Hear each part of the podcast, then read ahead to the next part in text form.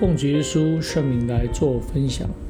神就是爱，所以凡有爱心的，啊，都是由神而生的，并且在真理的面向会来认识神，这是绝对的。所以，我们若彼此相爱，神就住在我们里面，爱他的心在我们里面就得以完全。所以，我们若效法主的榜样，多去关怀别人，常为别人设想。那么我们就真是主的门徒了。主耶稣在洗脚礼的时候，来提到我们要彼此相爱，也就是当我们会彼此相爱的时候，才是主的门徒。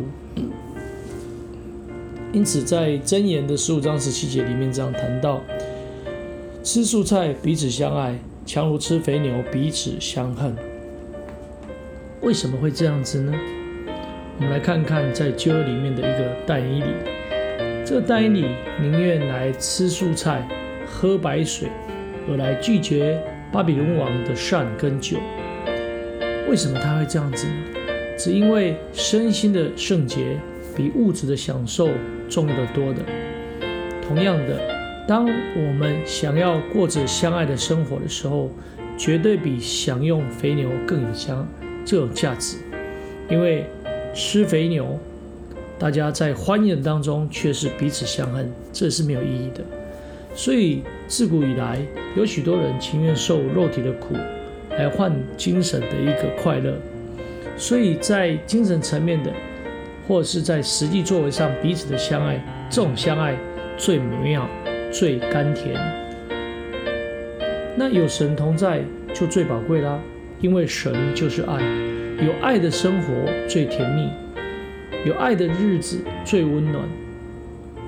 我们可以常常可以看到，在穷苦的人家，这个饭桌上虽然没有山珍海味，但是却因为彼此间的一个相爱，就拥有了一个丰盛的一种啊精神的一个食粮，超越过在所在餐桌上的那一些饮食。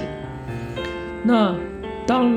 这些人回到家之后，虽然说没有山珍海味，可是却有彼此相爱的心，那么就会感受到彼此相爱的一个温暖，有自由自在、无话不谈的一种快乐。这也是在物质生活苦的状况里面会有的。